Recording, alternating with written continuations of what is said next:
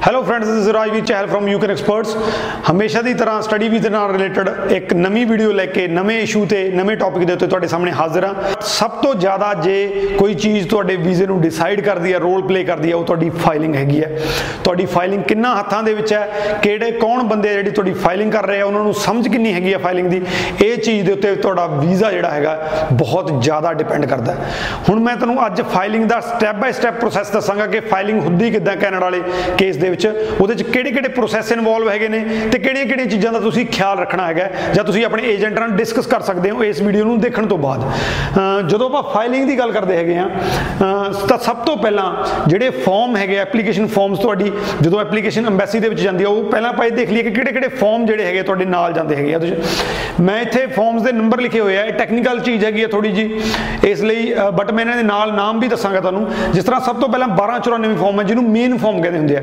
ਇਹਦੇ ਵਿੱਚ ਐਪਲੀਕੈਂਟ ਦੀ ਸਾਰੀ ਦੀ ਸਾਰੀ ਇਨਫੋਰਮੇਸ਼ਨ, ਉਹਦੇ ਅਕੈਡਮਿਕ ਤੋਂ ਲੈ ਕੇ ਐਡਰੈਸ ਵਗੈਰਾ, ਉਹਦਾ ਜਿਹੜਾ ਕੋਈ EMPLOYMENT ਹਿਸਟਰੀ ਹੈਗੀ ਹੈ, ਸਾਰੇ ਦਾ ਸਾਰੀ ਇਨਫੋਰਮੇਸ਼ਨ 1294 ਫਾਰਮ ਦੇ ਵਿੱਚ ਜਾਂਦੀ ਹੈਗੀ ਹੈ। ਸੋ ਇਹ ਫਾਰਮ ਨੂੰ ਬੜੇ ਤਰੀਕੇ ਨਾਲ, ਬੜੇ ਹੀ ਇੱਕ ਜਿਹੜੀ ਹੈਗੀ ਆ ਜਿਹੜਾ ਸਕਿਲਡ ਪਰਸਨ ਆ, ਉਹੀ ਭਰੇ ਤਾਂ ਬੈਟਰ ਹੈ, ਕਿਉਂਕਿ ਦੂਸਰਾ ਕਿਤੇ ਨਾ ਕਿਤੇ ਗਲਤੀ ਹੋਣ ਦੇ ਚਾਂਸ ਰਹਿੰਦੇ ਆ। ਜਿਹੜਾ ਨੈਕਸਟ ਫਾਰਮ ਹੈਗਾ, ਉਹ ਹੈਗਾ 56456445 ਫਾਰਮ ਇਹ ਫਾਰਮ ਬੇਸਿਕਲੀ ਕੀ ਹੁੰਦਾ ਹੈ? ਫੈਮਿਲੀ ਇਨਫੋਰਮੇਸ਼ਨ ਫਾਰਮ ਤੁਹਾਡੀ ਫੈਮਿਲੀ 'ਚ ਜਿਹੜੇ ਇਮੀਡੀਏਟ ਤੁਹਾਡੇ ਫੈਮਿਲੀ ਮੈਂਬਰਸ ਹੈਗੇ ਆ, ਉਹਨਾਂ ਦੀ ਸਾਰੀ ਇਨਫੋਰਮੇਸ਼ਨ ਬੇਸਿਕ ਇਨਫੋਰਮੇਸ਼ਨ ਕੀ ਹੁੰਦੀ ਹੈ? ਉਹਨਾਂ ਦਾ ਨੇਮ ਏਜ ਆਕੂਪੇਸ਼ਨ ਤੇ ਜਿਹੜਾ ਐਡਰੈਸ ਹੈਗਾ ਉਹਨਾਂ ਦਾ। ਇਹ ਚਾਰ, ਪੰਜ ਚੀਜ਼ਾਂ ਜਿਹੜੀਆਂ ਹੈਗੀਆਂ ਇਸ ਫਾਰਮ ਦੇ ਵਿੱਚ ਜਾਂਦੀਆਂ ਹੈਗੀਆਂ। ਇਹ ਤੋਂ ਇਲਾਵਾ ਇੱਕ ਫਾਰਮ ਹੋਰ ਲੱਗਦਾ, ਪਰ ਇਹ ਸਿਰਫ ਜਨਰਲ ਜਾਂ ਨਾਨ ਐਸਡੀਐਸ ਕੈਟਾਗਰੀ 'ਚ ਲੱਗਦਾ ਐਸਡੀਐਸ ਕੈਟਾਗਰੀ 'ਚ ਇਸ ਫਾਰਮ ਦੀ ਲੋੜ ਨਹੀਂ ਪੈਂਦੀ।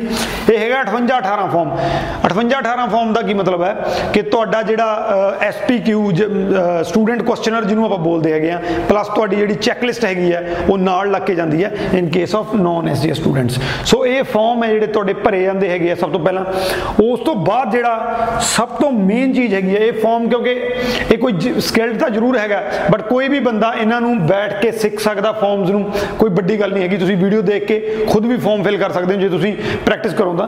ਬਟ ਜਿਹੜੀ ਇਹ ਚੀਜ਼ ਮੈਂ ਤੁਹਾਨੂੰ ਦੱਸਣ ਜਾ ਰਿਹਾ ਜਿਹੜੀ ਇਹ ਚੀਜ਼ ਹੈਗੀ ਹੈ, ਇਸ ਚੀਜ਼ ਵਾਸਤੇ ਬੰਦੇ ਦਾ ਐਕਸਪੀਰੀਅੰਸਡ ਹੋਣਾ, ਉਹਨੂੰ ਜਿਹੜਾ ਕੋਰਸ ਹੈਗਾ, ਉਹਦੀ ਨੌਲੇਜ ਹੋਣੀ ਪਲੱਸ ਜਿਹੜੇ ਉਸ ਕੇਸ ਦੇ ਵਿੱਚ ਕੋਈ ਵੀਕਨੈਸਸ ਹੈਗੀਆਂ, ਉਹਨਾਂ ਨੂੰ ਕਿੱਦਾਂ ਐਕਸਪਲੇਨ ਕੀਤਾ ਜਾਵੇ, ਤੁਹਾਡੇ ਪੂਰੇ ਕੇਸ ਨੂੰ ਪ੍ਰੈਜ਼ੈਂਟ ਕਿੱਦਾਂ ਕੀਤਾ ਜਾਵੇ ਉਹ ਚੀਜ਼ ਇਹ ਐਸਓਪੀ ਸਟੇਟਮੈਂਟ ਆਫ ਪਰਪਸ ਕਰਦੀ ਹੈ। ਇਸ ਲਈ ਬਹੁਤ ਸਕਿਲਡ ਹੋਣਾ ਚਾਹੀਦਾ ਬੰਦਾ ਜਿਹੜਾ ਤੁਹਾਡੀ ਐਸਓਪੀ ਲਿਖ ਰਿਹਾ ਹਾਲਾਂਕਿ ਤੁਹਾਡਾ ਖੁਦ ਦਾ ਐਸਓਪੀ ਲਿਖਣ ਦੇ ਵਿੱਚ ਰੋਲ ਹੋਣਾ ਚਾਹੀਦਾ ਕਿਉਂਕਿ ਤੁਹਾਡਾ ਕੇਸ ਲੱਗਣਾ ਏਜੰਟ ਨਾਲ ਡਿਸਕਸ ਕਰ ਸਕਦੇ ਹੋ ਤੇ ਐਸਓਪੀ ਦੇ ਵਿੱਚ ਮੇਰੇ ਚ ਕੀ ਲਿਖਿਆ ਤੁਸੀਂ ਆਪਣਾ ਪੁਆਇੰਟ ਆਫ View ਵੀ ਰੱਖ ਸਕਦੇ ਹੋ ਬਟ ਜਿਹੜਾ ਐਕਸਪੀਰੀਅੰਸ ਪਰਸਨ ਹੈਗਾ, ਉਹਨੂੰ ਪਤਾ ਕਿ ਤੁਹਾਡਾ ਪੇ ਕੇਸ ਜਿਹੜਾ ਹੈਗਾ, ਉਹ ਕਿਸ ਤਰ੍ਹਾਂ ਪ੍ਰੈਜ਼ੈਂਟ ਕਰਨਾ ਹੈ। ਐਸਓਪੀ ਦਾ ਤੁਹਾਡੇ ਜਿਹੜਾ ਕੇਸ ਹੈਗਾ, ਉਹ ਚ ਬੜਾ ਵੱਡਾ ਰੋਲ ਹੁੰਦਾ ਜੇ ਆਪਾਂ ਕੇਸਸ ਨੂੰ ਲੈ ਲਈਏ, ਜਿਨ੍ਹਾਂ ਦੀ ਕੋਈ ਵੀਕਨੈਸ ਹੈਗੀ ਹੈ, ਜਿਸ ਤਰ੍ਹਾਂ ਗੈਪ ਹੈਗਾ ਕੋਈ ਪਰਸੈਂਟ ਪਰਸੈਂਟੇਜ ਲੋ ਹੈਗੀ ਹੈ ਕੋਈ ਜਿਹੜਾ ਉਹਨਾਂ ਦਾ ਕੋਰਸ ਆ, ਉਹ ਇਰਰੈਲੇਵੈਂਟ ਹੈਗਾ, ਖਾਸ ਕਰਕੇ ਤੇ ਰਿਫਿਊਜ਼ਲ ਵਾਲੇ ਕੇਸਸ ਇਹਨਾਂ ਦੇ ਵਿੱਚ ਐਸਓਪੀ ਦਾ ਬੜਾ ਵੱਡੀ ਇੰਪੋਰਟੈਂਸ ਹੈਗੀ ਹੈ। ਅਸੀਂ ਖੁਦ ਲਾਸਟ ਮੰਥ ਪੰਜ ਜਿਹੜੇ ਹੈਗੇ ਆ ਰਿਫਿਊਜ਼ਲ ਵੀਜ਼ੇ ਲੈਤੇ ਹੈਗੇ ਆ ਜਿਹੜੇ ਬੱਚਿਆਂ ਦਾ ਰਿਫਿਊਜ਼ਲ ਸੀ ਪਹਿਲਾਂ,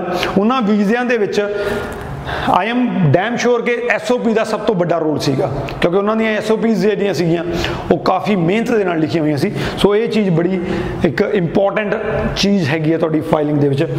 ਉਸ ਤੋਂ ਬਾਅਦ ਜਦੋਂ ਇਹ ਸਾਰਾ ਕੁਝ ਤਿਆਰ ਹੋ ਜਾਂਦਾ, ਉਸ ਤੋਂ ਬਾਅਦ ਤੁਸੀਂ ਜੇ ਆਨਲਾਈਨ ਫਾਈਲਿੰਗ ਕਰ ਰਹੇ ਹੋ, ਤਾਂ ਆਪਣੇ ਡਾਕੂਮੈਂਟ ਅਪਲੋਡ ਕਰਨੇ ਆ ਅਕੈਡਮਿਕ ਤੋਂ ਲੈ ਕੇ ਜਿਹੜੇ ਤੁਹਾਡੇ ਇਹ ਫਾਰਮ ਹੈਗੇ ਆ, ਇਸ ਤੋਂ ਇਲਾਵਾ ਤੁਹਾਡੀ ਜਿਹੜੀ ਐਡੀਸ਼ਨਲ ਇਨਫੋਰਮੇਸ਼ਨ ਹੈਗੀ ਹੈ ਉਹ ਸਾਰੇ ਦੇ ਸਾਰੇ ਤੁਹਾਡੇ ਜਿਹੜੇ ਜਿਹੜੇ ਡਾਕੂਮੈਂਟ ਅਪਲੋਡ ਹੁੰਦੇ ਆ, ਤੁਹਾਡਾ ਇੱਕ ਜੀਸੀ ਕੀ ਇਹ ਇੱਕ ਅਲੱਗ ਪ੍ਰੋਸੈਸ ਹੈਗਾ, ਜੇ ਮੈਂ ਜੀਸੀ ਕੀ ਇੱਥੇ ਡਿਸਕਸ ਕਰਨ ਲੱਗ ਜਾਂਦਾ ਤਾਂ ਇਹ ਬੜੀ ਲੰਬੀ ਹੋ ਜਾਣੀ ਸੀ। ਜੀਸੀ ਕੀ ਅਕਾਊਂਟ ਬਣਦਾ ਬਕਾਇਦਾ ਤੁਹਾਡਾ ਜੇ ਆਨਲਾਈਨ ਫਾਈਲਿੰਗ ਕਰ ਰਹੇ ਹੋ, ਉਹਦੇ ਵਿੱਚ ਅਪਲੋਡ ਅੱਗੇ ਜਾ ਕੇ ਜਿਹੜੇ ਸਾਰੀਆਂ ਚੀਜ਼ਾਂ, ਉਹ ਕਰਨੀਆਂ ਪੈਂਦੀਆਂ ਡਾਕੂਮੈਂਟ ਅਪਲੋਡ ਕਰਨੇ ਪੈਂਦੇ ਆ। ਉਸ ਤੋਂ ਬਾਅਦ ਜਦੋਂ ਤੁਸੀਂ ਡਾਕੂਮੈਂਟ ਅਪਲੋਡ ਕਰ ਦਿੰਦੇ ਹੋ, ਉਸ ਤੋਂ ਬਾਅਦ ਤੁਹਾਡੇ ਕੋਲੇ ਕਾਲਮ ਆਉਂਦਾ ਹੈ ਮੇਕ ਪੇਮੈਂਟ ਦਾ। ਯਾਨੀ ਕਿ ਜਿਹੜੀ ਤੁਹਾਡੀ ਐਮਬੈਸੀ ਫੀਸ ਹੈ, ਜਿਹੜੀ ਕਿ 150 ਕੈਡ ਹੈਗੀ ਹੈ ਸਟੱਡੀ ਵੀਜ਼ਾ ਦੇ ਕੇਸ ਦੇ ਵਿੱਚ, ਤਾਂ ਉਹ ਤੁਸੀਂ ਪੇਮੈਂਟ ਕਰਨੀ ਹੁੰਦੀ ਹੈਗੀ ਹੈ। ਸੋ ਇਸ ਤੋਂ ਅਗਲਾ ਸਟੈਪ ਹੈਗਾ ਜਿਹੜੀ ਤੁਹਾਡੀ ਫਾਈਲ ਹੈਗੀ ਆ, ਉੱਥੇ ਇੱਕ ਜਿਹੜਾ ਬਟਨ ਆ ਜਾਂਦਾ ਸਬਮਿਟ ਫਾਈਲ ਦਾ। ਤੁਸੀਂ ਉਹ ਜਿਹੜੀ ਫਾਈਲ ਹੈਗੀ ਆ, ਉਹਨੂੰ ਸਬਮਿਟ ਕਰ ਦੇਣਾ।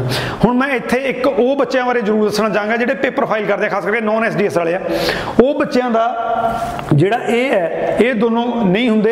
ਇਸ ਤੋਂ ਬਾਅਦ ਜਦੋਂ ਫਾਰਮ ਤੇ ਐਸਓਪੀ ਲਿਖੀ ਜਾਂਦੀ ਹੈ, ਉਹਨਾਂ ਨੂੰ ਬਕਾਇਦਾ ਇੱਕ ਫਿਜ਼ੀਕਲ ਜਾਨੀ ਕਿ ਪੇਪਰ ਫਾਈਲ ਤਿਆਰ ਕਰਕੇ ਦੇ ਦਿੱਤੀ ਜਾਂਦੀ ਹੈ। ਉਹ ਸਿੱਧੇ ਉਹਨਾਂ ਦੀ ਜਿਹੜੀ ਪੇਮੈਂਟ ਹੈਗੀ ਹੈ ਪੇਮੈਂਟ ਦੀ ਰਸੀਟ ਕੱਟ ਕੇ ਉਹਨਾਂ ਦੀ ਫਾਈਲ ਦੇ ਨਾਲ ਲਾ ਦਿੱਤੀ ਜਾਂਦੀ ਹੈ ਤੇ ਉਹ ਫਾਈਲ ਖੁਦ ਸਬਮਿਟ ਕਰਨ ਜਾਂਦੇ ਹੈਗੇ ਆ ਐਮਬੈਸੀ ਦੇ ਵਿੱਚ। ਉਹਨਾਂ ਦੇ ਬਾਇਓਮੈਟ੍ਰਿਕ ਜਾਨੀ ਕਿ ਫਿੰਗਰਪ੍ਰਿੰਟ ਵੀ ਨਾਲ ਹੀ ਹੋ ਜਾਂਦੇ ਆ, ਜਿਹੜੇ ਪੇਪਰ ਫਾਈਲ ਲਾਉਣ ਜਾਂਦੇ ਆ। ਬਟ ਜਿਹੜੇ ਆਨਲਾਈਨ ਫਾਈਲ ਲਾਉਣ ਜਾਂਦੇ ਆ, ਉਹਨਾਂ ਦੇ ਬਾਇਓਮੈਟ੍ਰਿਕ ਸਬਮਿਟ ਆਨਲਾਈਨ ਫਾਈਲ ਪਹਿਲਾਂ ਸਬਮਿਟ ਹੋਏਗੀ। ਉੱਥੋਂ ਤੁਹਾਡੀਆਂ ਫਿੰਗਰਪ੍ਰਿੰਟ ਜਾਨੀ ਕਿ ਬਾਇਓਮੈਟ੍ਰਿਕ ਜਨਰੇਟ ਹੋਣਗੀਆਂ ਇਨਸਟਰਕਸ਼ਨਸ ਉਸ ਤੋਂ ਬਾਅਦ ਤੁਹਾਡਾ ਬਾਇਓਮੈਟ੍ਰਿਕ ਹੋਏਗਾ। ਜਦੋਂ ਤੁਸੀਂ ਬਾਇਓਮੈਟ੍ਰਿਕ ਦੇ ਦਿੰਦੇ ਹੋ ਉਸ ਤੋਂ ਬਾਅਦ ਤੁਹਾਡੀ ਜਿਹੜੀ ਫਾਈਲ ਹੈਗੀ ਹੈ ਉਹ ਪ੍ਰੋਸੈਸਿੰਗ ਦੇ ਵਿੱਚ ਜਾਂਦੀ ਹੈ। ਬਾਇਓਮੈਟ੍ਰਿਕ ਦੀ ਜਿਹੜੀ ਫੀਸ ਹੈਗੀ ਹੈ ਉਹ 85 ਕੈਨੇਡੀਅਨ ਡਾਲਰ ਹੈਗੀ ਹੈ।